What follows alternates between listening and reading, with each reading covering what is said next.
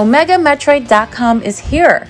We're so proud to finally share our website with you, giving Metroid fans a dedicated Metroid one stop shop for the latest news, fan creations, walkthroughs, maps, and of course, the latest episodes of the Omega Metroid podcast. That's not all. If you rather listen on YouTube, you can check out episodes there. And if you really want to take your Omega Metroid experience to the next level, consider supporting us on Patreon. You'll get access to special Discord roles, a platform on the website to promote your projects, exclusive bonus shows, and so much more. Memberships start at just as little as $1 a month. OmegaMetroid.com is the source of all this great content, so whether you're a new Metroid fan or a series veteran, OmegaMetroid.com is the place for you.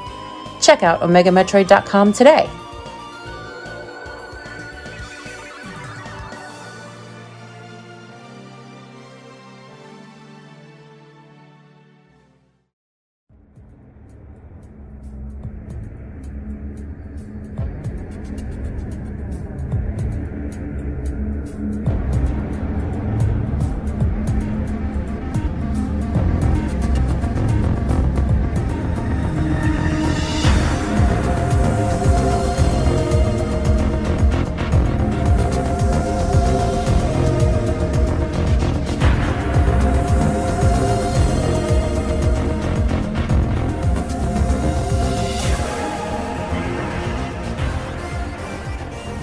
Everyone, and welcome to the Omega Metroid podcast from OmegaMetroid.com. My name is Andy Spiteri, joined by Doominal Crossing. How are you, Doom?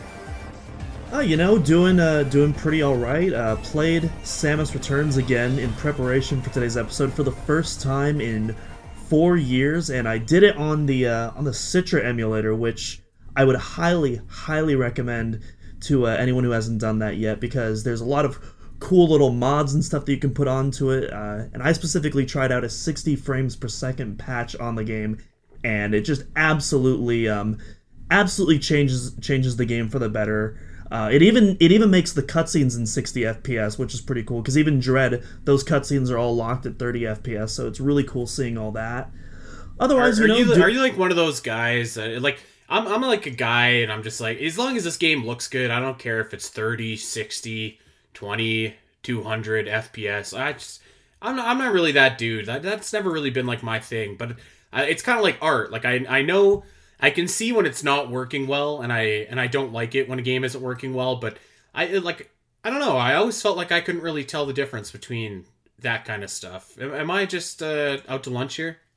I, I mean, I can definitely tell the difference between 30 and 60, but like, I also don't think that like having a game at 30 ruins a game. For example, like Lu- Luigi's Mansion 3, a game that we've brought up. I feel like the last three episodes in a row. I mean, that game's locked at 30, but it looks like a Pixar film. It looks absolutely gorgeous. That being said, when a game does go to 60 FPS, yeah, I think it looks better. And so when you can do stuff like that, I just think it enhances the overall experience. And so, yeah. Okay, well, I, I'm here for it. I just, uh, um, you, you know, you brought up, uh, you brought up Luigi's Mansion Three, and like that again. I'm just kind of like, wow, this game looks and runs so awesome. It just, it seems to me that it's surprising that it's not on, like that's not 60 frames per second. I guess what I'm trying to say is like, I just, I can't tell. Like, I, I'm, I'm the type of dude that like. When my video game is running well, I'm just like, this is great. And I'm not just like, yeah, 1080p, 60 FPS, blah, blah, blah. And I know a lot of people are, and that's definitely important. Performance is important, but I think I'm too. Uh, I don't know. I, I'm I'm too dumb to be able to tell the difference between them. I don't know. I feel like for me, because like I've always been able to tell the difference between 60 and 30 since before I even knew like what frame rate was. I just knew that something looked different, but I didn't know how to describe it. And so once I finally found terminology for that, it's like, oh, okay, this all makes sense now. You know? Right.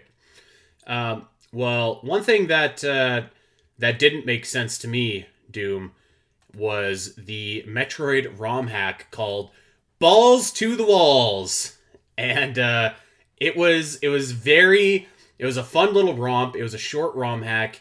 Uh, I encourage anybody that has not signed up for Omega Metroid's Patreon yet to go and check out the latest Metroid ROM hack reviews uh, and and take a listen to what the heck this balls to the walls Metroid hack is because it's probably not what you expect. I would love to uh, to have a full fledged game like that someday, but uh, that is over on Omega Metroid Patreon, and I believe Mister Crossing that we have a new uh, a new series incoming to Patreon as well. That is correct. For all the listeners who haven't checked out our Twitter, which by the way you should totally be following if you're not already, we announced a brand new series coming to all of our Patreon subscribers, all the way from our alphas to our omegas. A brand new series that I'm hosting called Item Acquisition, where I'm going to be going through my various Metroid collectibles, which, if you've seen my posts, you know that I have uh, quite uh, quite the museum, quite the archival uh, stuff in there. And we're basically going to be going over like the history of all this merchandise and stuff like that, my personal thoughts on it, and just kind of like basically I want to do like kind of a History Channel style doc, but for Metroid merchandise. And um, I already have the first two episodes filmed. I'm still editing all editing them all together, and uh, the series will be coming very soon. So stay tuned all for right.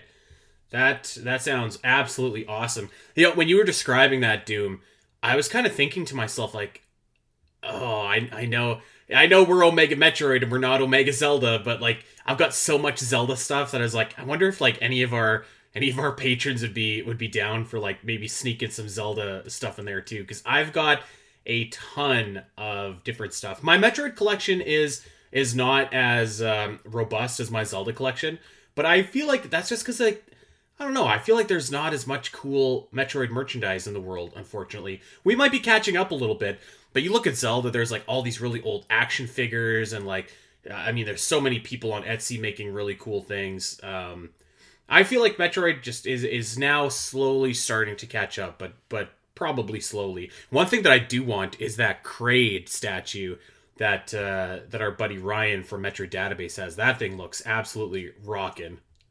I will say the lack of Metroid merch, in my opinion at least, it makes collecting so much easier. Because, like, for instance, I also have like a Mario and a Doom collection, which I mean, there's like ridiculous amounts of merch like coming out like on a monthly basis and hell for Mario probably on a weekly basis for like all right. these different franchises and it's like impossible to get like 100% completion for lack of a better word which even for Metroid I'm never I'm never going to get a, every single Metroid merch like ever released but you know yeah. because of that because of that lack of Metroid merch it's so much easier to keep up a consistent growing collection and stuff like that without uh, breaking the bank too hard oh, that's a that's a great point right there but yeah, hard to get that uh, that hundred percent completion. Uh, that that bonus ending with Mario merch. That's for sure. I, I can't even imagine what that would look like. Um, but we are here today to uh, to give you the latest installment in one of our favorite sub series from the Omega Metroid podcast, and that is definitive ranking. And we teased it last week during our Ori and the Blind Forest uh, episode, which, by the way, I, I got like a ton of positive feedback on that episode. I don't know if you did the same, Doom, but lots of people seem to really love that show. Yeah, yeah, we had a couple of YouTube comments as well after we posted it. People were really happy that we uh, finally covered that game, and for good for good reason. As someone yeah. who is very new to that series, I'm definitely uh, glad that I got to experience that. I, I was kind of trying to save, like, in my opinion, going into this podcast, like when we first started, um, and I had the idea for this sub series inspired by Metroid. And in my mind, I was like, okay, well, like the big ticket games are Castlevania Symphony of the Night, Hollow Knight, and Ori and the Blind Forest. So we've done two of those. Maybe maybe the third will be sometime in the in the distant future. But um, for today, I, am sorry, Doom. Oh, go ahead. I, I, was just gonna say, I do hope that someday we uh, eventually cover uh, Star Wars Jedi Fallen Order. Which I was just thinking about that because the uh, sequel Survivor was just uh, teased recently at Star Wars Celebration, but that is neither here nor there. You know, it's funny that you bring that up because I brought that up on the Champions Cast yesterday when I was recording with Allison, and she's she's a big Star Wars person, and I was kind of telling her, I'm like, I I just I feel like I'm sick of Star Wars. I just I kind of need it to go away so I can miss it. You know what I mean? I, I definitely understand, especially with like the sequel trilogy, because like I, I feel like pretty much that trilogy just hasn't really satisfied me personally. But I feel like everything like outside of that realm, not I get expanded universe isn't the correct term anymore, but like you know stuff like the comics and the video games and like the animated series like Clone Wars and Bad Batch, like all that mm. stuff I feel like has just been really high quality, especially. And again, I loved Jedi Fallen Order. Like I thought, like I think that's one of the best single player Star Wars experiences you know, of the last decade, in my opinion. And so seeing, you know, seeing that there's going to be a sequel now, like I'm, you know, after Metroid Prime Four, not gonna lie, it's probably my most anticipated game. Like that's how much I love Jedi. Wow. Okay, over over uh, Breath of the Wild two even. Over Breath of the Wild 2. I'm I'm saying it right here. All right. Well, you know what? Don't dude? at me. I, I when we, I'll tell you what, we will do an inspired by Metroid on um on Jedi Fallen Order one day, and I will play it, and I will, I'll I'll lay down my verdict when we do that show. So. It's basically it's basically like a Metroidvania um, with its traversal meets the combat of a Souls-like uh, with some inspirational exploration from Tomb Raider, and it like mishmashes all these together in a very interesting period in the Star Wars universe without giving away too many spoilers, and uh, a really fun cast of characters that I am very very much looking forward to revisiting. Um, before we move on, does the does the main character of this of this game have like a stupid name? Because I feel like that's a proud Star Wars tradition is to have like Oh, absolutely. people with with dumb names. Absolutely. So the main character's name is Cal Kestis. I mean, it's a very Star Wars name. So Cal Ketchup. Okay, I love it. yes. Yes. Okay. well, let's uh we'll put that Cow in the bank and we'll do that. Uh, speaking of cow, there's a new there's a new cow Metroidvania, a Mootroidvania, as a matter of fact, called uh, Moo Lander, which I uh, I haven't played it yet, but I've I've got a code to play it, and I'm I'm quite excited to to review that in the future. Mootroidvania. That just uh, wow, that sounds awesome. Uh, Yeah, I saw the pitch that you posted. I was immediately sold on it. I'm like, I need to play this immediately. Yeah, uh, I, I tried to. Yeah, it, it looks awesome. Um, let's talk about uh, Samus Returns, as Samus Returns is the next game up in our definitive ranking series. And um, if you don't know what definitive ranking is all about, the premise is simple. We have pinpointed the 10 categories that make up a perfect Metroid game. And we're going to rate uh, Samus Returns on each one of these categories with a score of 1 to 5. 1 being it's awful, and 5 being it's perfect. And we are going to come up with a one final definitive ranking for this game. And I'm trying something a little bit different here, Doom. I usually, when we do definitive rankings, I have a score in my like I, I've written down a score, and I decided not to do that today. So I, I'm gonna give my answer when we just, when we go off to the categories, and then I'm gonna kind of uh, assign my score based on like how I'm how I'm feeling when when I'm talking about this. Um, and, and I'm gonna try and do it a little bit different that way. And I think I, I think it'll come up pretty high because I like Samus Returns a lot, but uh, just trying something a little bit different. Okay. I, I, I might try that. I might go the old school style. I guess I'll get a feel for it and see where everything goes.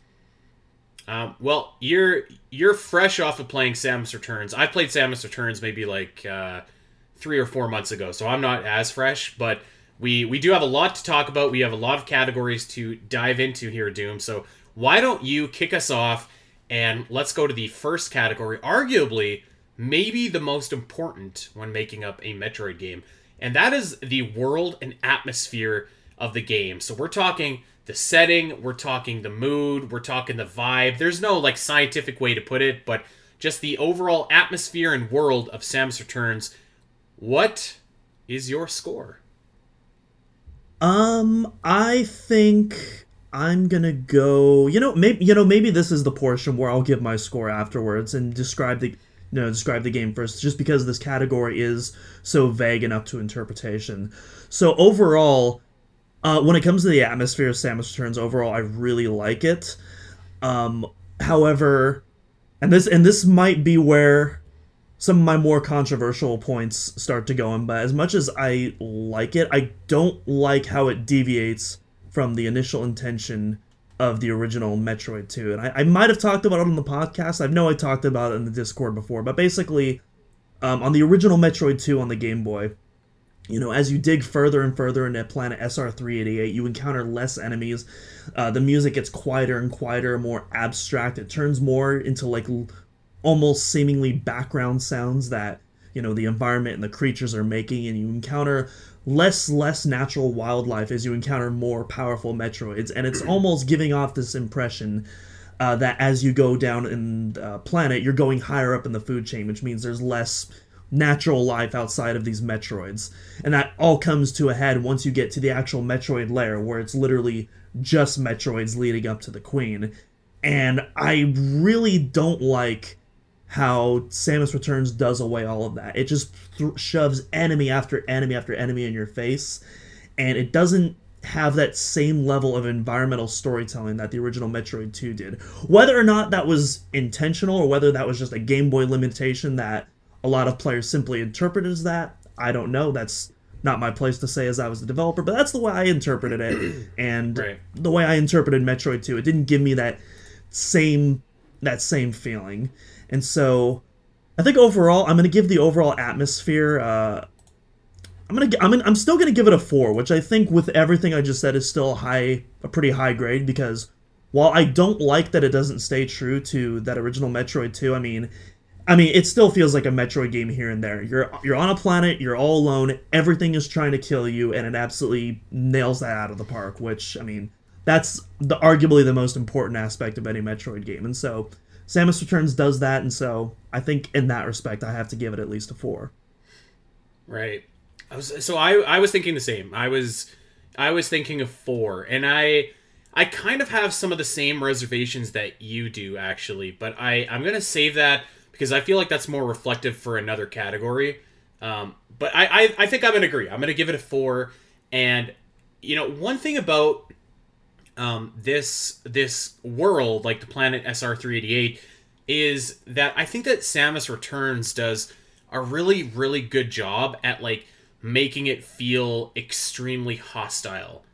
Um, whereas I would say that with and, and I'm so sorry because I'm gonna be I'm gonna try not to, but it, it really is hard not to compare this to AM2R for me.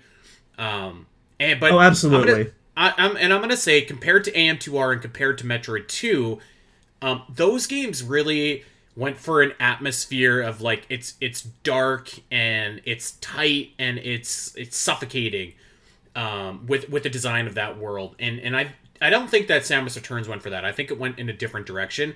And what it did is it just created a very hostile environment where like a lot of the enemies are quite aggressive, a lot of uh, a lot of areas that are quite hazardous to you.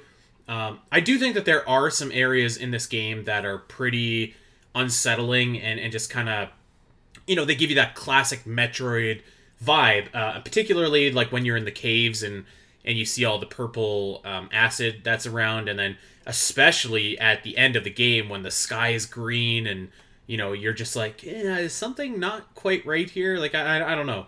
Um, so I, I do think that it uh, it does a good job at conveying what Metroid Two is going for in a different way, where it, it didn't it didn't just replicate what Metroid Two was doing because I, I really don't think that the game could have just you know had like black dark backgrounds. Um, so I, I think that the world is like the the whole vibe and the aesthetic is uh it, it's pretty strong for for a Metroid game, but it's it's different than a lot of the like a lot of what we're used to. It's it's almost like um it's almost like I was kind of thinking about this in Super Metroid when you go into Green Brinstar. It's probably like the most friendly, I guess if you want to say like area. It's like has kind of uplifting music. It's got like not it's got like kind of, you know, like lighter colors and and stuff like that, but it's still very hostile and that there's lots of like different enemies coming at you, different puzzles. I almost feel like Samus Returns is like almost like an, an entire game comprised of that where like everything doesn't look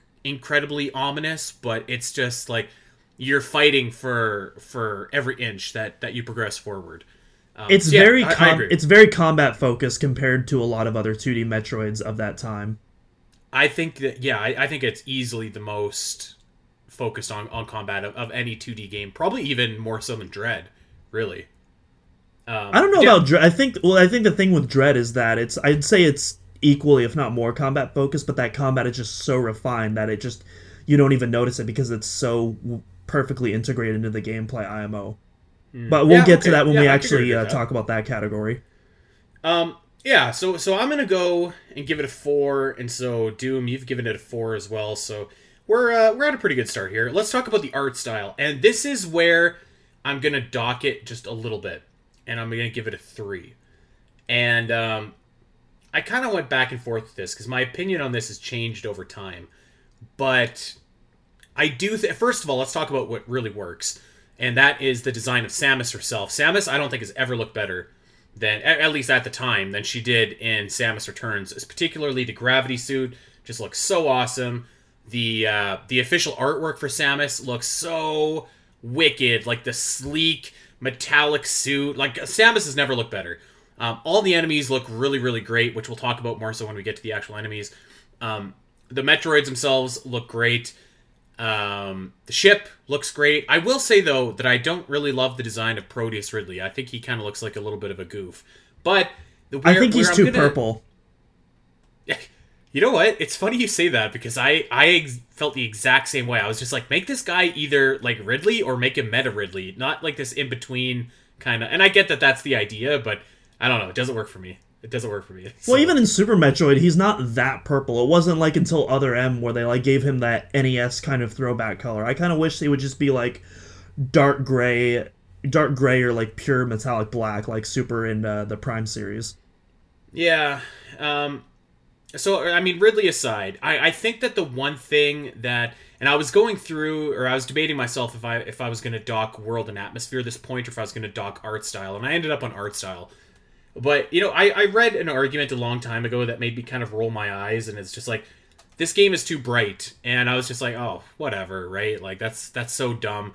But after playing AM2R a lot, after playing Metroid 2, uh, what was it last year when we did it for definitive ranking, there is something to be said with how kind of upbeat most of this game looks, and it looks great, but maybe it, it kind of maybe I should have docked atmosphere this actually now that I'm saying it, but I, I do feel that it kind of I don't know it, it doesn't take away, but it, it, it feels like not as um, I don't know. Maybe you can help me out with the word here, but it, it just it feels a little bit too friendly, maybe in a way. Even though I just finished describing it, how hostile this game is. I, I, was about to say, like, it's two colliding philosophies. You have the game that's trying to depict itself as being hostile, and you know the whole game. You know, you're digging deeper and deeper into the planet. Theoretically speaking, it should be getting darker and darker and more you know right. more threatening but the environments don't necessarily or at least the art direction of the environments don't really reflect that I, am almost wondering if like my gripe is with the world and atmosphere versus the art style. I mean, they're so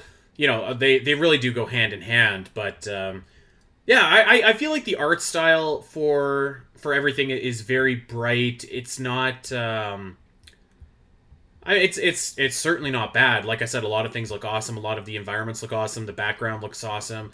Um, and, and just like graphically, like we were talking about earlier, I think this is a very very impressive looking 3DS game um, which also falls into you know art style.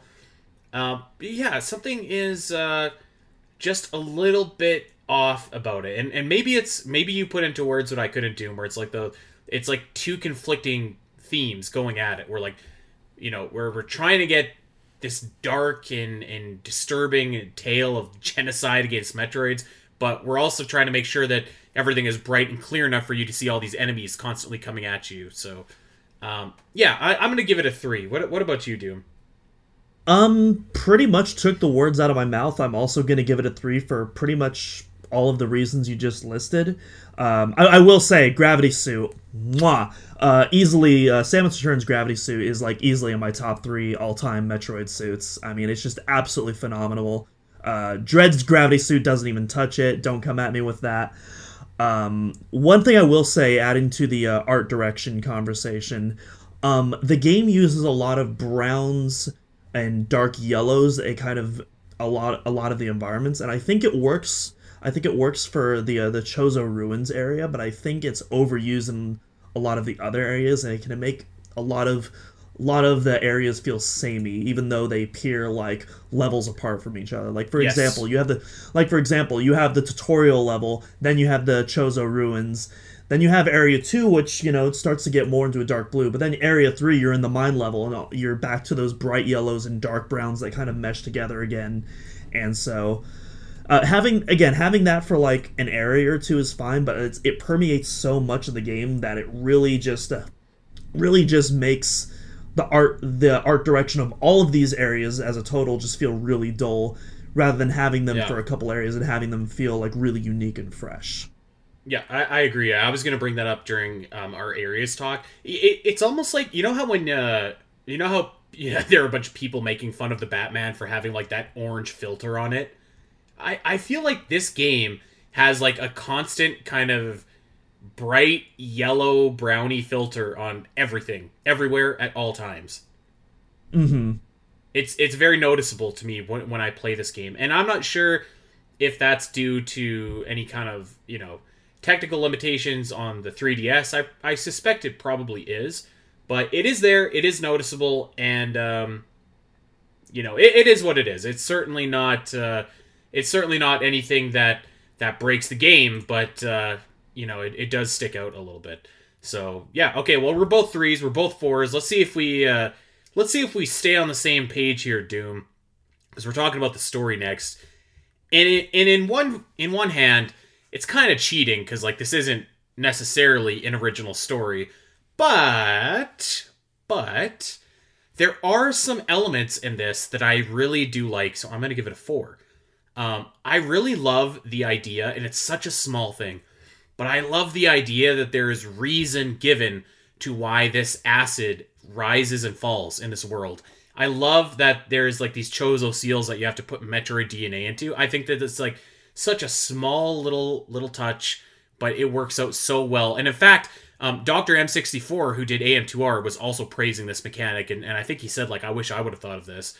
Um, so I really love that. And there is the the story about uh, you know where we would meet who we now know as Raven Beak, and, and find out that he is kind of usurping. Um, you know the, the Metroids on or the Chozo on on SR three eighty eight, and you know we really we really set up Metroid Dread beginning in Samus Returns. So there is that element of the story as well. They do introduce the X at the end of the game, which I do like, and um, this is this is kind of like going into to gameplay a little bit as well. And it's not necessarily a new story, but I I love love love I love this that when you rescue the baby Metroid, the baby Metroid is with you and actually like part of the you know part of the the the the game like uh, he's a you know the metroid actually gets rid of blocks in the environment for you um, so i really love that and i also like that ridley shows up and i know that that's actually a, a detracting point for some people but i was just like all right this is awesome i like it and to me it kind of felt like a small little attempt to bridge the gap between prime and 2d which maybe we're looking into that Doom, but to me, I really liked it. Um, so I'm going to give it a four as well, just because the original story is really solid. Well, I actually don't think you're looking too hard into those uh, Prime connections because even the game, like for a 2D Metroid, it has a surprising amount of like Prime throwback tracks, including some tracks directly ripped from those Prime games, like the um the boss defeat theme from Echoes, which plays in the item rooms, and of course you have the item collect themes and whatnot. But um, yeah, it's it's kind of hard to give a grade to the story because like Metroid Two, it's really not much of a story. It's more just like a basic plot synopsis, and the game more or less follows that.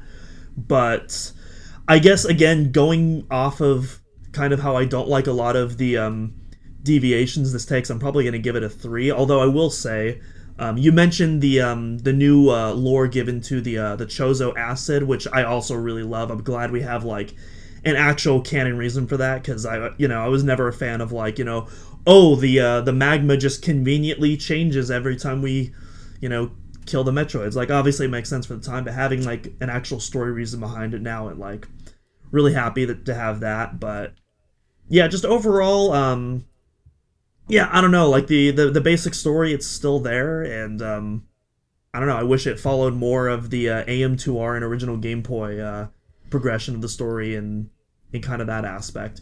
I, I will say though, I will say though, and I've talked about this on the Discord. While I don't like, I while I don't like Ridley appearing at the end in terms of this game's story, putting that aside and just putting that fight in a bubble, probably my favorite Ridley boss fight. It's so good, so good. So you you prefer like just the more direct kind of premise of of Metroid Two AM2R over over this? Yeah, and I guess and I guess this kind of ties into the atmosphere as well because one of my the thing about the original Metroid 2 cuz like cuz like when you when you go back to um Zero Mission versus the the original NES Metroid, I really don't think there's a reason to visit NES Metroid outside from pure curiosity. Because in my opinion, Zero Mission does everything NES Troid does and more, but better. Whereas, while I think Samus Returns is overall a better game than the original Metroid 2, there's still so many unique a- aspects of that original Metroid 2 that has never been done in any other Metroid game. Uh, even even AM2R, I will say, and you know how much I love AM2R, and that just makes that original Metroid 2 so special to me, despite many of its shortcomings. And one of the biggest things is that ending sequence where, you know, there's no big surprise final boss at the end. There's no escape sequence. It's this kind of bittersweet yet almost beautiful sequence where it's just you and the baby Metroid just going back to your ship as you reflect on your journey and you question like was this the, was this the right choice to make? We just I mean we just genocided an entire species, but we decided to spare this last one. Do do we are we regretting this now? And there's so much and, and again, I don't know how much of this was you know intentional by the developers to inflict on the player, but you know, I've seen a lot of other people who've played Metroid 2 that had these exact same thoughts. So, I feel like that has to be somewhat relevant. And, you know, Samus Returns isn't really like that. It's kind of uh, you know, if if original Metroid 2 is the original Star Trek, Samus Returns is the J.J. Abrams reboot. Which I mean, it looks pretty. It's still you know, it's still a fun time, but it doesn't have you know those same kind of vibes to use professional words. Hmm. I, I think I might actually go the opposite of you, and I I would have agreed with what you said. I think until about a year and a half ago, where I was like, "There's probably no reason to ever play Nestroid, and there might be a reason to play Metroid 2." I actually think that there's probably more reason to play Nestroid now than there is to play because that's a very different game than than um, you know Zero Mission or or anything like that. So it, it's it's funny that you that you say that. But let's move on. Um, let's talk about pacing and progression. And this is a very subjective category, but it's one that I feel is is important to a Metroidvania because there's such a fine line between like you know getting an item and, and realizing like now that I have a new item, there are three or four, you know, areas that I can think of that I was stuck at before that I can progress in.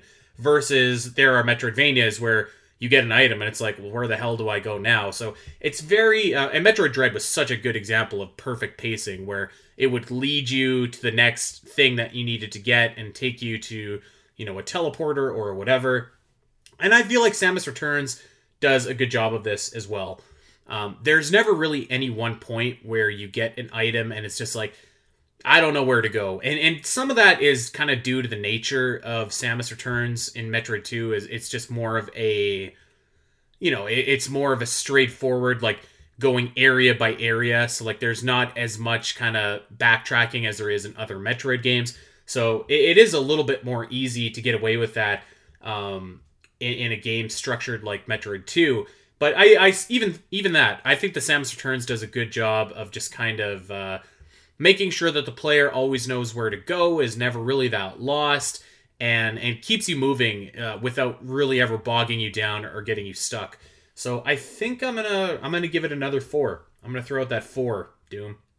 Yeah, I'm gonna I'm gonna put another four right next to there as well to uh match the theme that we have going here. Yeah, um, I don't think the progression quite matches Metroid Dread, but again, that makes sense because you know Dread's uh, you know a more refined concept. But I think for what Samus Returns is, it's fine. Really, the only the only criticism, and I'm putting big quotations around criticism, is I think there's some areas of the game where you'll collect like two or three items like in quick succession, and then there'll be a large gap before you collect your next round of items, and that that can be a little eh, but it's also not that big of a deal at the same time. So yeah, that's really all I have to say on that. Uh, yeah, I think that's valid. I mean, you go to, I think it's like Area Five has like the phase drift, the plasma beam, the gravity suit, the screw attack. Like there, there's just like an outrageous amount of uh, of items in there. But I, I also don't really think that that hampers the pacing and progression really too much either, because you can kind of especially like later areas, you can blitz through them pretty fast. So it's not like you're spending like a long time in one area where you get really nothing in return. Um, but that being said, I, I, actually I think that that's a valid criticism. I agree. I wouldn't say that this is a. Uh, I, I think that Metroid Dread pacing was like the absolute best in the series. Like that game, you always always knew where you were supposed to go, or like had a good idea of where you were supposed to go, even if you didn't know it. The game was kind of subliminally pushing you along, and I think that this game tries to do that as well. But maybe it's just the uh, the nature of of this game that doesn't quite match that level. But yeah, I, I think that it does do a good job. I actually will um, say something I think this game does better than Dread in that regard is I think the order of items in this game makes more sense than in Dread because I think that's a criticism we both shared where stuff like you know you'd collect the double jump and then like two items later you'd already have the space jump in Dread and it's like well right. okay well what was the point of that?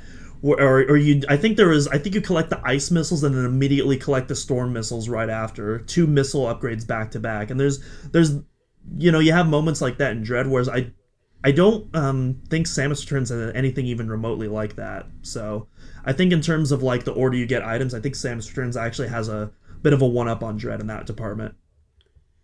Uh, all right, well let's keep it going, Doom. Let's talk about the gameplay of Samus Returns, and I'm uh, I have a score. I knew what the score was going to be as soon as I had it, but I'm curious to hear yours. So why don't you take us away? Okay, so I'm gonna give the gameplay a three out of five. Now, comments, I, I, can I can hear I can hear the comments furiously typing away. I can hear the I can I can hear the the clickety clack of the of the keyboards. Here's why I'm get why why I'm why I'm giving the score. So, in terms because this is this is a weighted score. All right, this is a this is a weighted score. All right, let me be clear. The actual raw moment to moment Metroidvania gameplay it's really solid, it's functional, it's solid. But there's a lot of mechanics introduced in this game that until Dread I feel like weren't refined quite enough, such as the counter mechanic, which it's fine on its own, but because of where the enemy placements are and how often the game asks you asks you to uh, stop and move forward and stuff like that, it makes the pacing feel very slow and rigid. And personally, when I'm playing a 2D Metroid, I like to go fast. You know, I like my, you know, I like. Aren't you the same boosters. guy that's just like Metroid Fusion is one of my favorite games? I mean, hey, are you Fusion kidding me is, right now? Fusion is faster than Samus Returns. I mean, no, it's not. yes, There's, it is. There is no world Doom Crossing where Metroid Fusion is faster than Samus. Returns. I'm sorry, I'm cutting you off. All on my channel. Go ahead ridiculous. What a ridiculous statement. But but anyways, so so again, I'm not I'm not saying the gameplay is bad. Far from it.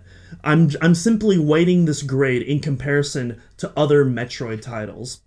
And for me, I feel like the gameplay cuz cuz like when I'm looking at when I'm looking at other 2D Metroids like Dread, Super, Zero Mission, you know, I mean those are like 10 out of 10 in the gameplay departments in my opinion. Like those games just absolutely knock it out of the park whereas Samus Returns for me is like a 7 out of 10, which is still really good. I really like that, but it doesn't have a lot of the the same mechanics, you know, the controls. And and part of this is also part of this is also alleviated, I will admit, in Citra, because I personally don't like playing on a handheld. Uh, you know, on the 3DS, the circle pad and stuff like that. Whereas in Citra, you know, you have a full controller. It makes the 360 degree aiming, which while I didn't like that on 3DS, it feels totally natural with a controller on hand. So I will say that, but I'm trying I'm trying to keep the Citra's stuff out of my review. I'm trying to review this as if I was, you know, reviewing the official game on, you know, original 3DS hardware. D- does that make sense? Yeah, I, I don't want to hear Citra again. I feel like I'm talking to Dak. I, I that's know. all I, I got to say. So, I I completely disagree. This was an easy five for me. This was actually the easiest category to mark for me. Um, I, I mean, you look at this game, and you could argue, yes, Metroid Dread certainly improves upon a lot of what Samus Returns kind of laid out. But I mean, as it should. It's you know, it's four years later using the same engine on more powerful hardware. So like, I would be concerned if it wasn't improved in Metroid Dread. But you look at this game, there's so many um, awesome innovations that this game, you know, created. So you mentioned the melee counter. I think that that worked absolutely beautifully in in Samus Returns, um, and obviously went on to be a huge part of Metroid Dread. You mentioned um, the 360 aiming. I think that that was like a complete game changer for the Metroid series, and they used it to great, great effect in Samus Returns. You know, from the way that that you fight um, Omega Metroids come to mind using like really specifically placed um, shots with your 360 aiming, just to like a bunch of the puzzles and environments and, and stuff like that. I think that that was like a really big addition to the series. Um, I thought that Aeon was great. Uh, you know, it was something new. It was something a little bit different, and I thought that the way that Samus Returns used its Aeon abilities was very like unique, and it gave a lot of like really fun. And this is kind of bleeding over into the items a little bit, but like um, you talk about the like the pulse radar, which kind of for the first time was actually something that was able to help a newer player kind of integrate themselves and be like, oh, there is a hidden something here, there is a hidden something there. Um, I think that uh, you know, the, like a lot of what this game introduced, I think really landed for me and it made it like a very like really complete Metroid game. I, I think it's probably like yes, Super Metroid is obviously classic, and and that's um, you know that's probably not going to be able to ever be touched. But you know when when I'm comparing AM2R and Samus Returns, I, I think that AM2R, for as great as it is, played it safe because it directly just took what Super Metroid had done and and made a game based off that. Whereas this game, like, really took the Metroid series into like a new day. It's it stepped forward with new ideas and and new ways of playing Metroid. And some of them didn't always work. Like I, I think that we can look at the um, switching to the ice beam as maybe something that was a little bit clunky at times. Um, but I'm willing to let that slide because I, I really just liked the idea of, you know, being able to switch your beams on the fly, kind of like in Metroid Prime. Now the 3DS didn't exactly have the buttons for that, so they did it the best way that they could. But I, I think that the idea was was there to make it really good. So I mean, I, I think you just you look at uh, you know even even in this game, you like you look at the way like some of the save stages are implemented, and it feels also very different, but at the same time very similar to how Metroid Two kind of did that. And it and it felt it really to me felt like a step forward for the series in terms of how it was played. So I'm I wouldn't say that it's perfect. I, I think it does have its flaws and you mentioned that sometimes it can be, um, you know, 360 aiming on the 3DS. I mean, it's certainly not 360 aiming on the Switch, right? Like it's it's not as refined as Metroid Dread, but uh, without Samus Returns, we don't have that. So I, I think that this is like an easy five, actually. Uh, the, uh, this might just be the category we have to uh, agree to disagree on. However, I do want to add some positivity to this because one of my um, uh, one gameplay element I really love uh, that this game does is the grapple beam, which is further extrapolated on in Dread.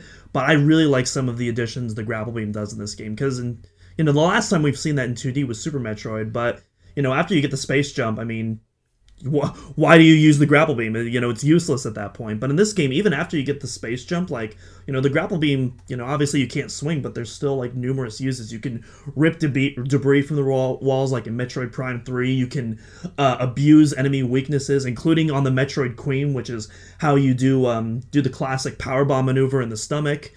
Um, there's also stuff where you can like uh, Spider-Man and, and, zip through uh, crevices, which uh, Dread kind of did with the spider magnet and stuff. And so I, I, really like um, what MercurySteam did with the grapple beam in this game, and that's uh, I think definitely one of the high points.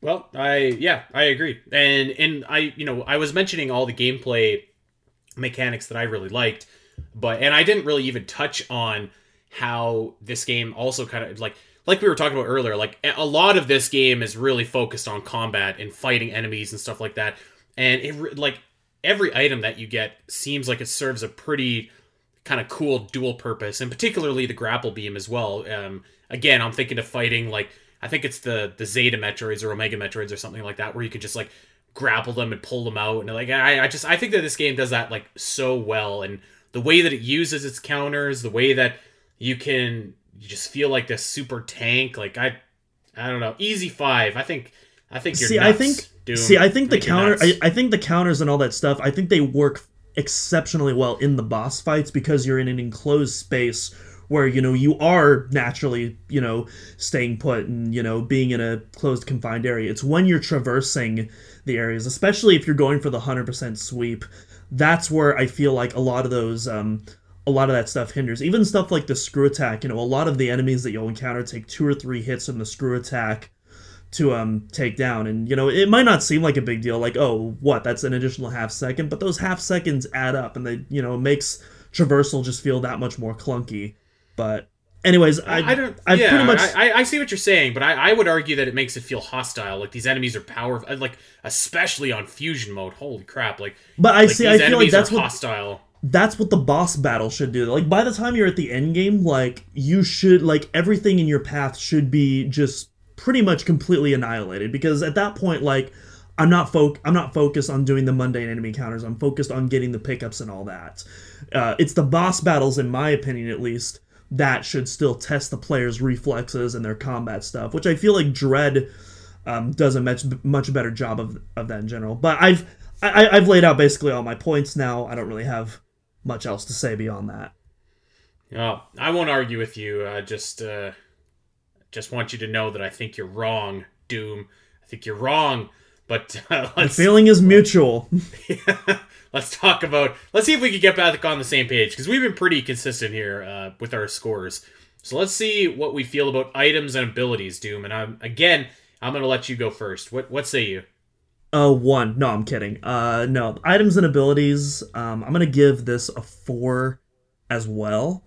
Um, there isn't really many new items, I think, except for the Aeon abilities. Those might be the. I think those are the only uh, new items, actually. Yeah. So you got the new Aeon abilities, which I think are welcome additions to the series, and um, those are really cool. Um, the Spider Ball Ugh. is probably yeah. I mean, I get it has to be in there because it's from OG Metroid 2. Uh, but you know, it's it doesn't doesn't change the fact that it's still not fun to use in this game, even if it's not as unfun as it is to use in the um the OG game. Uh, I will say though, the Spider Ball uh, does make the Digger Knight the Diggernaut fight super awesome. It's one of the core reasons why uh, that's in my top five uh, boss battles of all time. Because I mean, it basically feels like a Metroid Prime fight with the way it's utilized in that. And so I think that's the one cool part of having the Spider Ball in the game. Um, otherwise, you know, I was talking about the grapple beam earlier. You know, I love the additional versatility that MercurySteam gave this. Um, you were talking about the baby Metroid earlier. I don't know if that counts as an item. You know, it's, it's going to- funny because I was gonna bring that up. Yeah, it's almost like an item. Awesome, yeah, yeah. But yeah, I, I think it's cool how they turn the baby Metroid into an actual like gameplay feature and how it can, you know, take apart walls and stuff like that. And obviously it will assist you in the Proteus Ridley battle. Um, and so yeah, I think all that I, I think I think the mundaneness of the spider ball alone is what drops it to a four, but otherwise everything is pretty solid.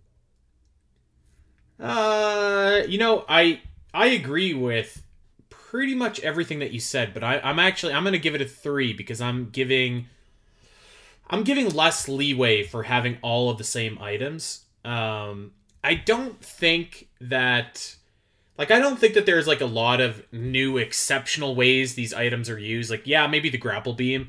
Um, but I mean other than that, like we've you know, we've got our classic, we've got the the screw attack, we've got the space jump, we've got the you know, the wave beam, the plasma beam, blah blah blah blah blah. We've got all the same stuff. Uh, we do have the Aeon abilities, which I do think are, are quite fun. Um, the charge beam, or not the charge beam. What's what's the the burst beam or whatever it's called? I Oh, like it yeah. is really fun. Which Raven Beak uses in his boss fight in Dread, which I thought was a cool Easter Oh egg. yeah, you're totally right. Yeah, he totally does. Yeah, that's that's that's cool. Um, so that that one's pretty fun. I think the lightning armor is kind of a nifty idea. Um, I, I brought up the the scan pulse earlier. Um, I I think that you know there is the uh, the name of it is escaping me, but you can slow down time with uh, with one of your Aeon abilities. Um, I want to say phase shift. yeah, phase shift, uh, phase drift. Sorry, is what it's called. Um, and and that's kind of cool. But like, whenever I use that, I'm just like, I wish that the the speed booster was just in here. You Yeah. know, like I just, I, I just have a feeling that. the three. I just have a feeling the 3ds just wasn't quite powerful enough to render those quick speeds. So that, that's probably why they opted for the Spider Spark instead, since that's very situational as opposed to the speed booster.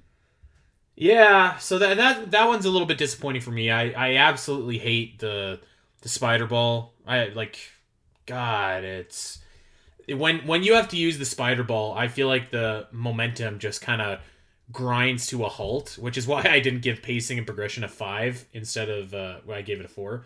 Um, so luckily, you can kind of render the spider ball obsolete as soon as you get the space jump. But uh, yeah, I, I, I don't really have a whole lot of uh, you know input to add to the items other than it was a lot of the same stuff. And a lot of the innovation of Samus Returns, I feel like, came with the gameplay versus the actual items that you use. So, yeah, I, I agree with that. Yeah, giving it a three. Um, all right, let's uh, let's move on and let's talk about the areas of this game. Doom, do you want to go three for three going first here, or do you want me to take this?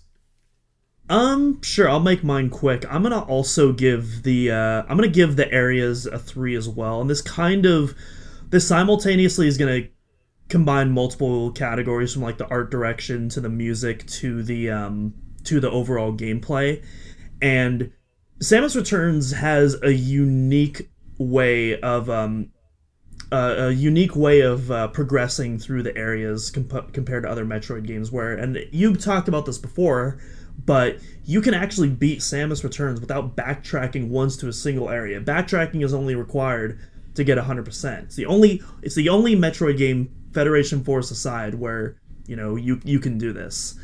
And I personally don't am not as much of a fan of that. Like it's not bad, you know, you know, the, again, the game is still very fun, but I much prefer the other, you know, even the Zelda dungeon esque type of uh, progression that was introduced in um, the original Metroid 2. Um, you know, compared to this, where you had like the hub world and you had each of the areas connected to the hub world. And I wish this game followed followed that kind of formula. And we'll we'll talk about about we'll talk a bit about more of that when we uh, get to the to the music in regards to specifically that hub world because I have a lot of thoughts on that. But stuff like that, um, I think brings brings that grade down for me. Uh, what and I totally forgot what was the what was the category we are on. I just totally uh, just went off rambling. We're on areas, Doom. Areas, areas, yeah. So uh, I mentioned before about the areas, how a lot of the areas use that same kind of brown and dark yellow color palette that kind of blends in together.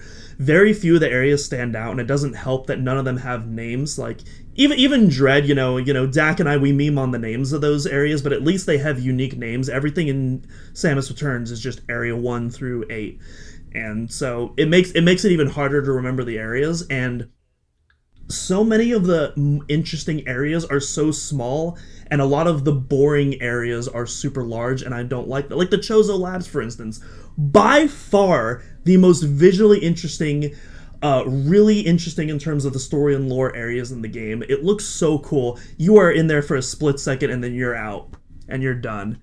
And that is just an absolute crime in my opinion. So uh, that's my thoughts on that. I agree. I gave it a three. Um, and I I just want to echo what you just said.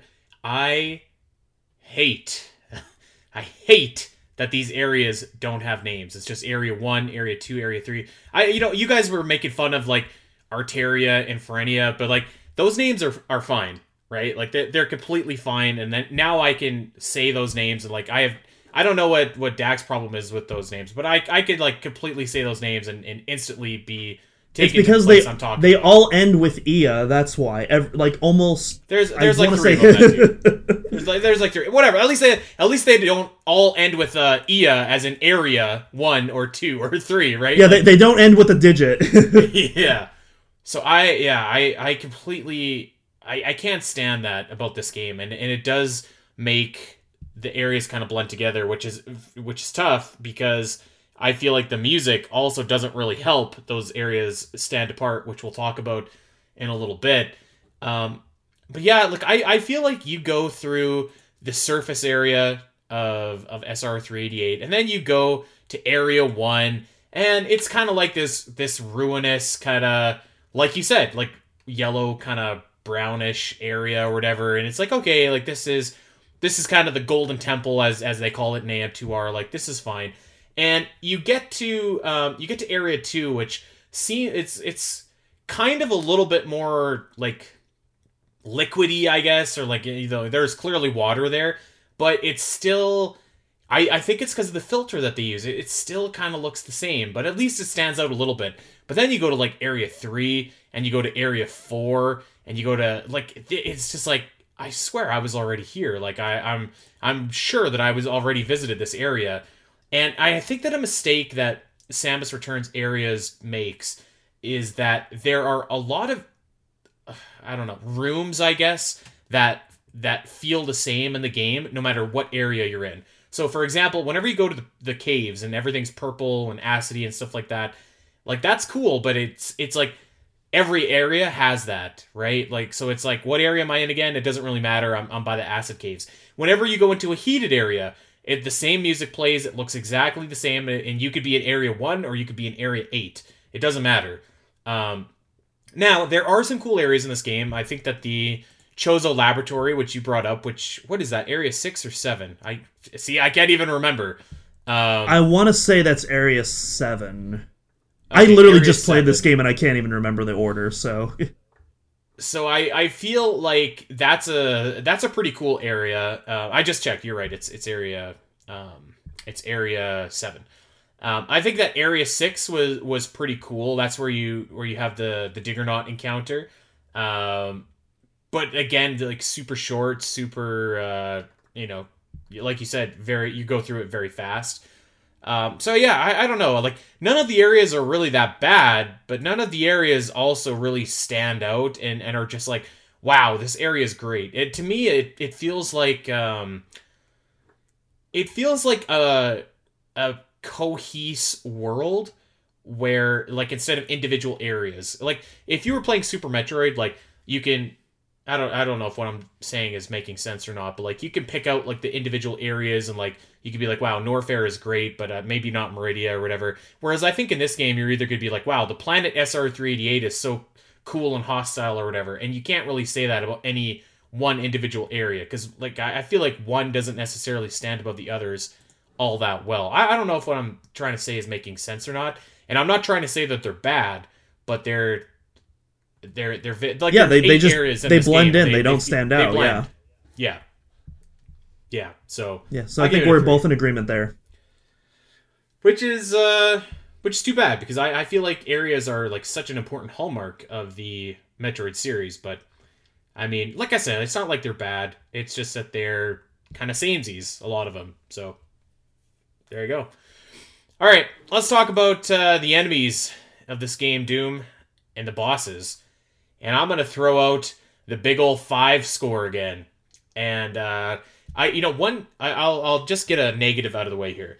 One mistake I think Samus Returns makes in comparison to AM2R is AM2R knows that like, listen, we got to fight 40 Metroids. Like, we need something else to to fight in the meantime. And so you have like that turret boss at the beginning. You fight Serris. You fight the Torizo. You fight Arachnus you fight that uh, whatever the heck that thing is in the tower. So like there's diversity in between your your fights with the Metroids and stuff like that. And Samus Returns does not have that. You fight Arachnus, you fight the Diggernaut, and other than that, you are fighting Metroids for the entire game. Well, and um, Ridley. Well, yeah, I guess that's at like the very end, but yes, okay, I didn't count Ridley. But I will say that the actual fights with the Metroids are like way way better than they are in in um, AM2R. Um, particularly the Omega Metroid, that fight is awesome. Uh, Zeta Metroids and Gamma Metroids are, are both challenging and fun. Even like Alpha Metroids, I think are, are pretty are pretty fun.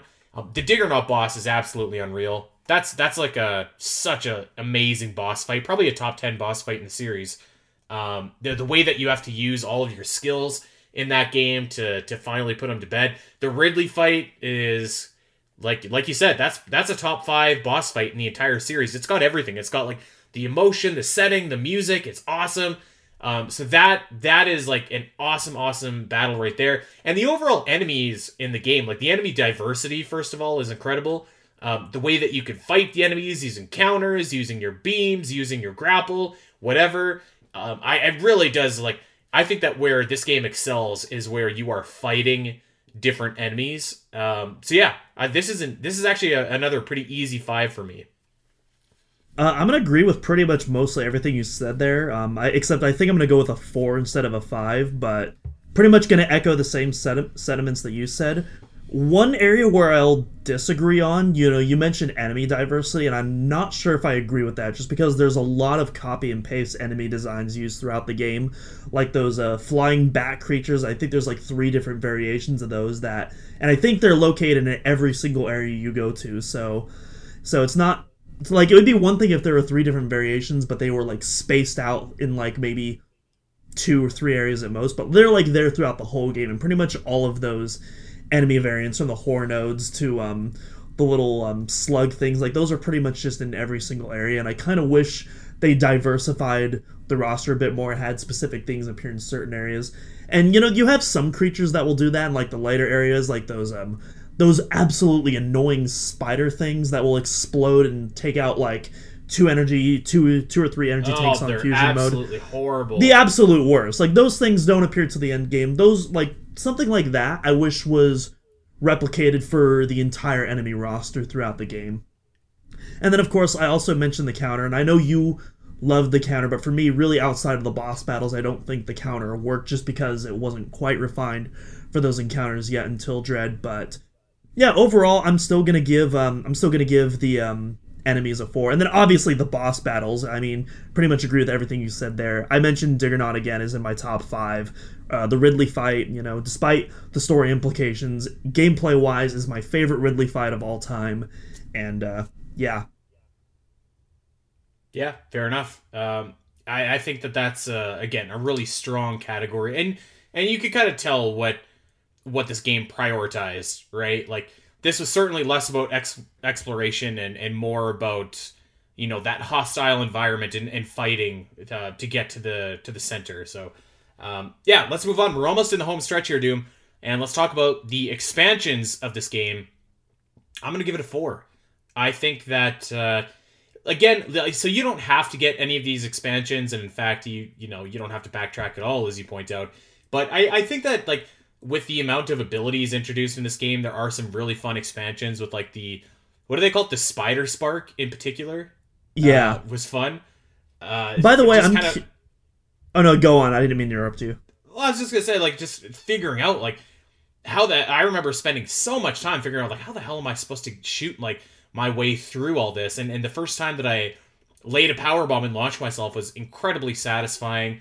Um, there are some really fun puzzles. As much as I was complaining about not having the shine spark, like, um, you know, a lot of my favorite expansions in the Metroid series are shine spark puzzles, and this game obviously doesn't have that. But there are a lot of like really fun um, phase shift expansions that you have to get, and even though like some of them might have even been a little bit mundane, I really just really love taking the baby Metroid and being like, all right, baby Metroid, go and eat those blocks so I can grab this super missile or whatever, right?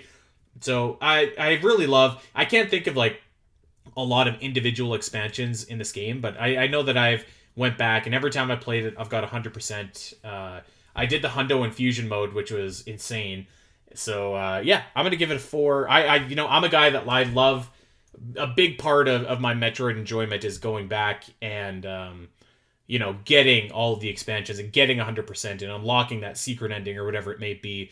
And uh, I, I feel like it's it's always fun to go back in and kind of like this game is a little bit unique too because like you don't have to go back. So like if you if you finally acquire like you know all the items and all of a sudden you're going back to area 1 it's just like oh man i feel like i'm i'm like stone cold steve austin whipping ass here right like it's it's an incredible feeling Yeah, I'm uh, gonna give it a four as well. Um, it, it's actually it's actually funny. There isn't a particular um, expansion puzzle that sticks out to me, but when I think of like um, the Spider Spark, there's a really cool shortcut that you can take in the Chozo Labs.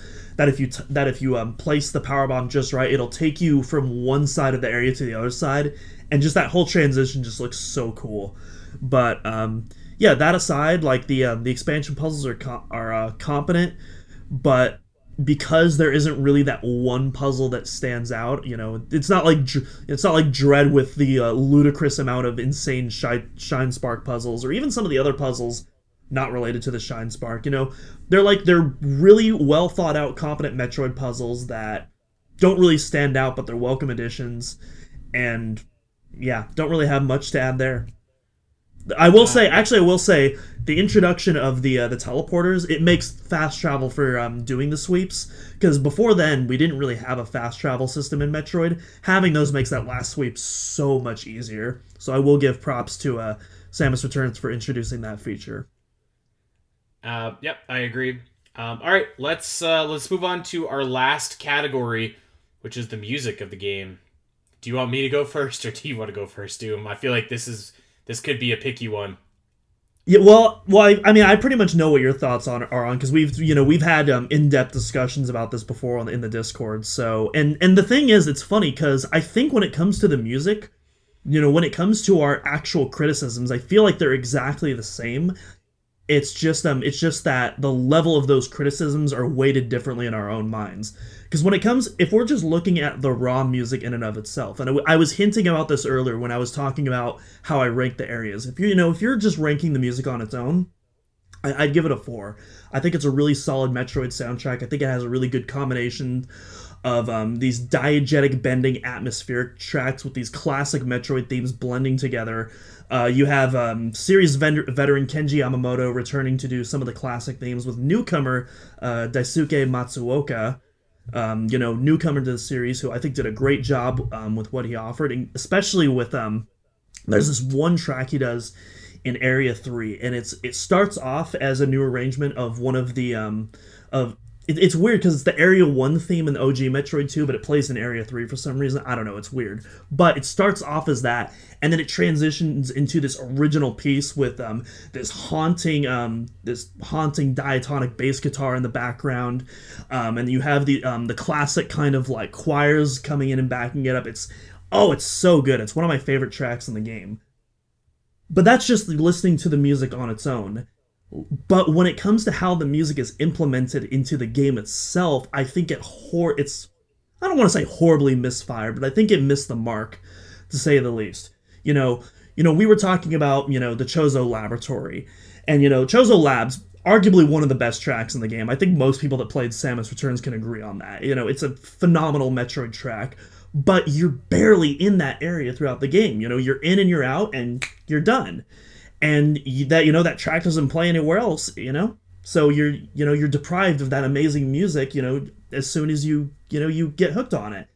You know the amazing uh, new arrangement of the main tunnel theme which you know nothing will ever beat the original um, metroid 2 tunnel theme in me. That will always be my favorite but this new arrangement is probably the closest a theme has come to reaching that point. Even above am2r's also amazing uh, main tunnel theme.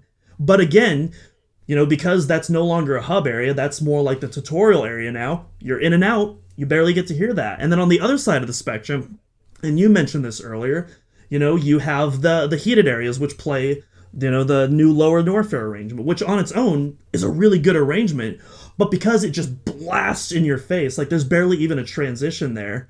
Because it just blasts in your face and because you're hearing that all the time in these heated areas that blend together, what should be this amazing track, you just get sick and tired of it and you never want to hear it again.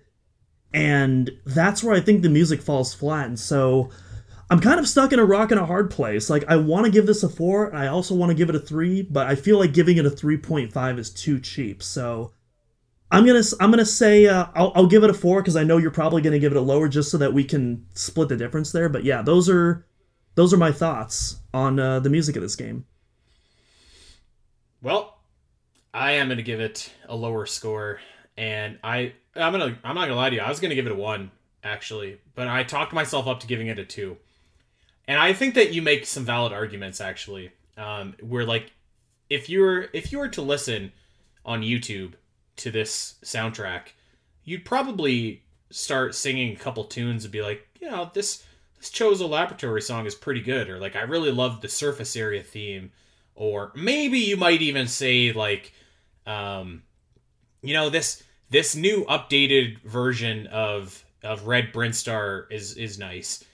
But as my father always told me doom if a tree falls in a forest and no one is around to hear it you know like if you don't hear these themes for 90% of the game it doesn't really matter. And i think that's the point that you were making and i completely agree with you I'm just going to be a little bit more critical of the music um, in in terms of its actual implementation in the game. I, I I think that this game has two standout songs, and those are the ones that I just mentioned: the Surface theme and the Chozo Laboratory themes. And unfortunately, those two standout songs are in the shortest areas in the entire game, which really, you know, is is too bad. And and the areas that I feel like you spend the most time in, areas one, two, and three, it's really just a bunch of ambient, you know, noises. Like there's lots of dripping, there's lots of critters running around, and it's just like, yeah, you know, I, I don't know if this is working for me.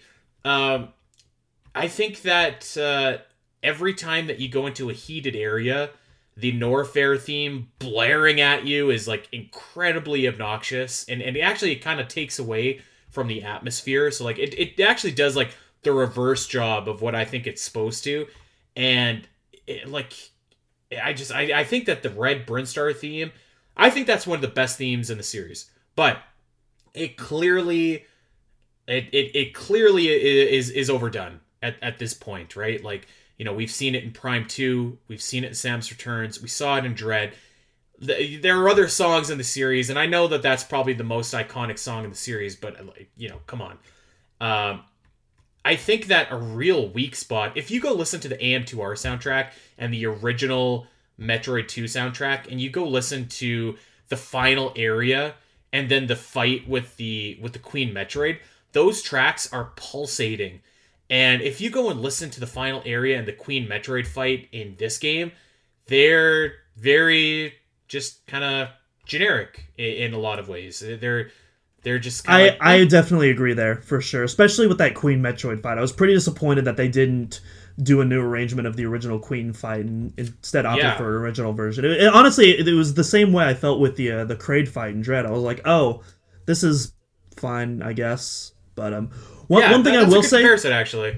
One thing I will say with that final area, well, I think um, well, I think those two themes um kind of missed the mark the uh, the Tourian uh, arrangement that they put in there when the um, when the Metroids start hatching. Oh my god, that that is a pop off moment for me. I love that. That might be my favorite version of the Tourian theme uh, to this date. I love that theme so much.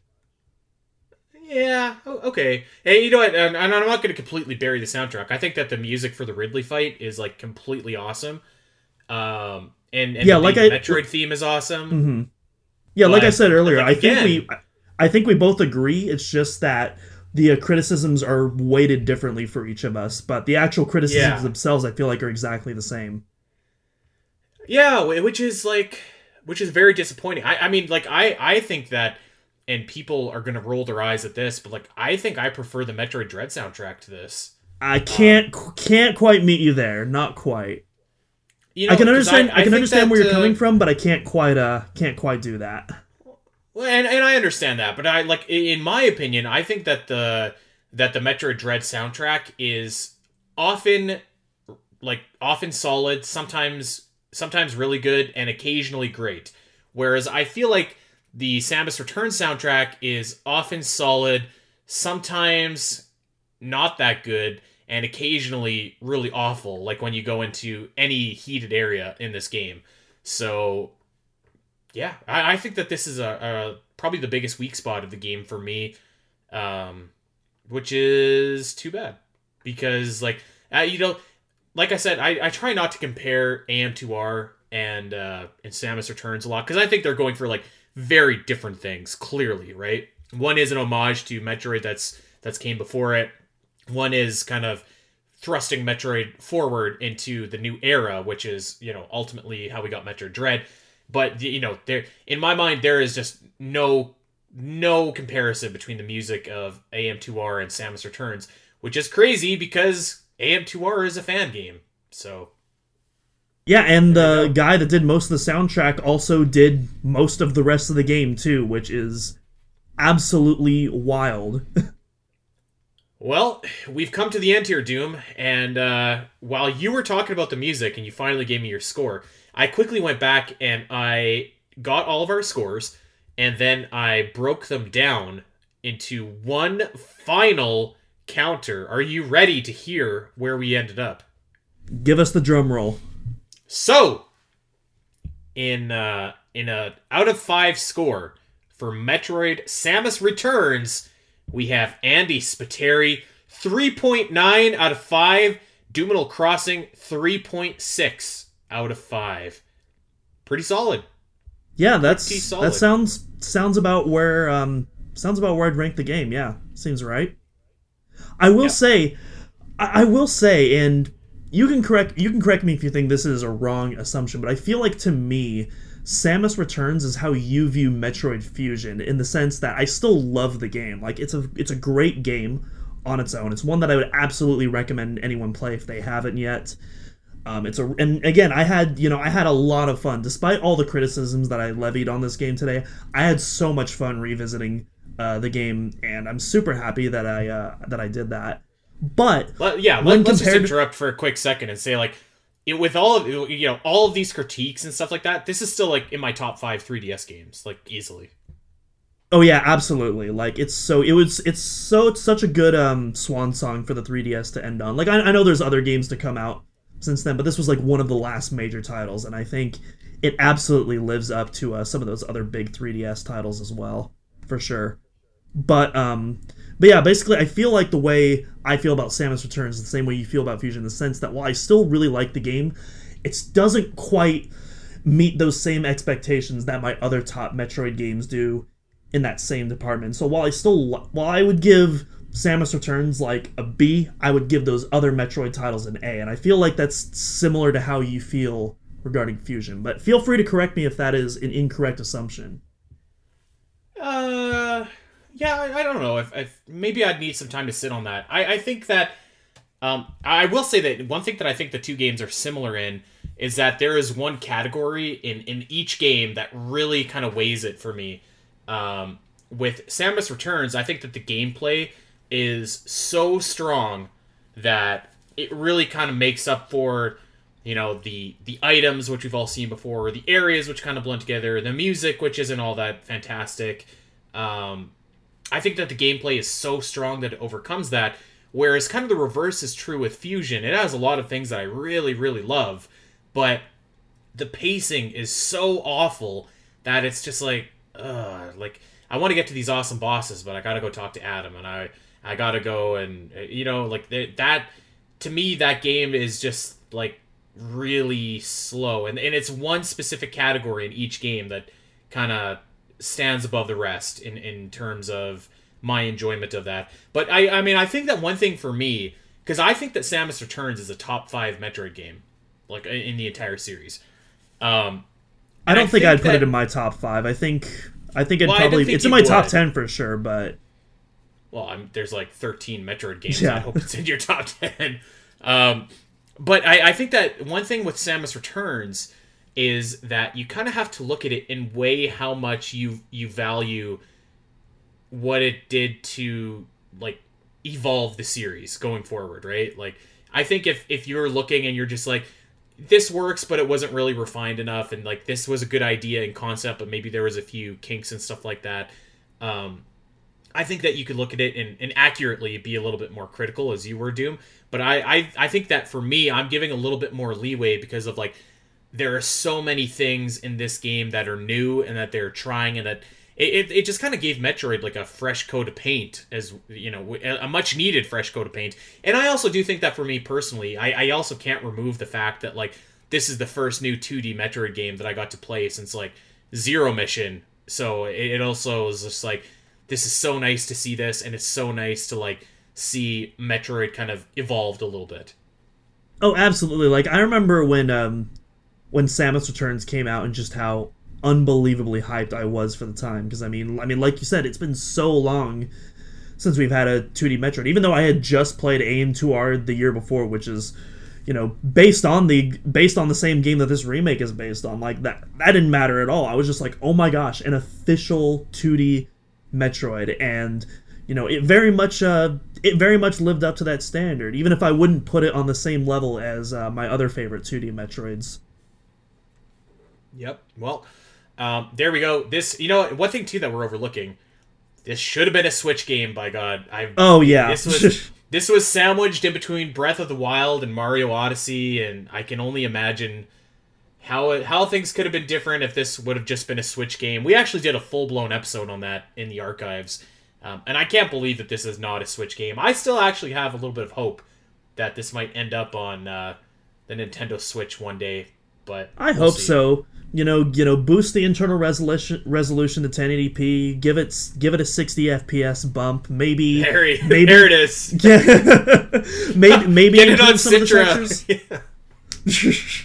Uh, Well, no, no, put it on Switch so that more people can like play the game this way. And it, honestly, even even without those changes, just being able to play this game with a controller, that alone is such a game changer. Like for me personally, just being able to do that even without all the other enhancements. So, yeah, do it, yeah, Nintendo. totally.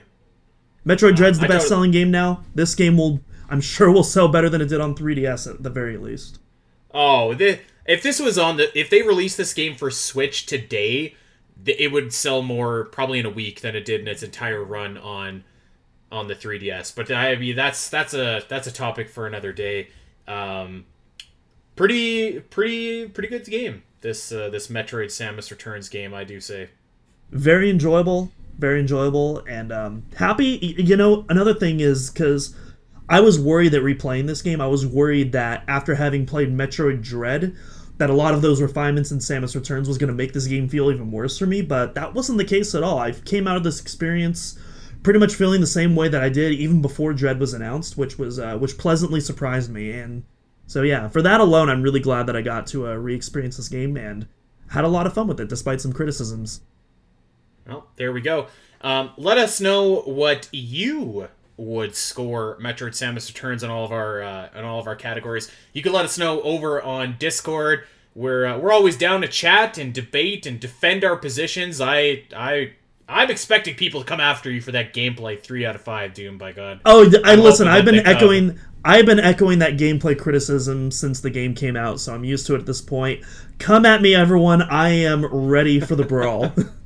Yeah. Um, all right. Well, we are going to get out of here. Uh, like I said, we want to hear what you have to say about our ranking of Metroid Samus Returns. You can let us know over on Discord.